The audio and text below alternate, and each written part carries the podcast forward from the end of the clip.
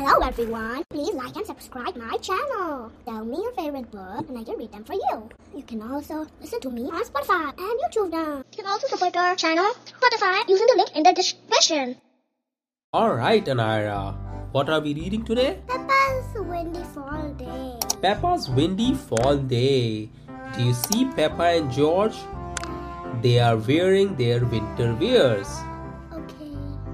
It is a windy fall day. Peppa and her family are going to the park. Let's put on our warm clothes, says Mommy Pig. When it is cold outside, Peppa and her family wear their hats, scarves, and coats. In the car, Daddy Pig turns on the heater. Is everyone nice and warm? Daddy asks. Vroom, vroom! Yes, Daddy Pig! Off they go! Soon, Peppa and her family are in the park. Why are all the leaves red and yellow? Peppa asks. In the fall, it gets colder and the leaves change color, says Mummy Pig. Daddy Pig has a ball. Let's play a game to keep warm. He kicks the ball to Peppa. My turn, cries Peppa. Peppa kicks the ball to George. kick, kick, kick. Now it is George's turn, but the wind blows the ball away. Uh-oh. It's not supposed to go that way, cries Peppa. Peppa and George chases the ball. Quack quack. Uh-oh. The ball has rolled all the way into the pond. Ooh, splash. Don't worry, says Daddy Pig. I will use this stick to get the ball. Daddy reaches out as far as he can. Just a little bit farther, Daddy, says Peppa. Please be careful, Daddy Pig, says Mummy. The stick is too small, Anayra, and ball is very far away. Can you see that? Yeah. Let's see if Daddy Pig will be able to pick the ball. Do you think he will be able to pick the ball? Yeah, because Alright. have stronger hands. I think so. Okay, let's see.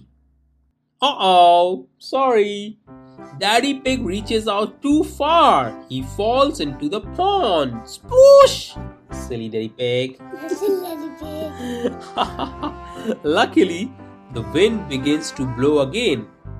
The wind blows the ball out of the pond. It's getting windier, says Mummy Pig. Hold on to your hats, Peppa and George. Peppa hold on to her hat, but George does not hold on to his. Whoosh! Away goes George's hat. Do you know why is he crying? Because his hat is away now. Aww. The wind blows George's hat up into a tree. How will we get George's hat down? asks Peppa. Simple, says Mummy Pig. I'll give the tree a little shake. Ho ho ho. Shake, shake, shake. Mommy shake, shake, shake. Oh dear. Mommy Pig, Mommy Pig shakes the pig a bit too much. Tom.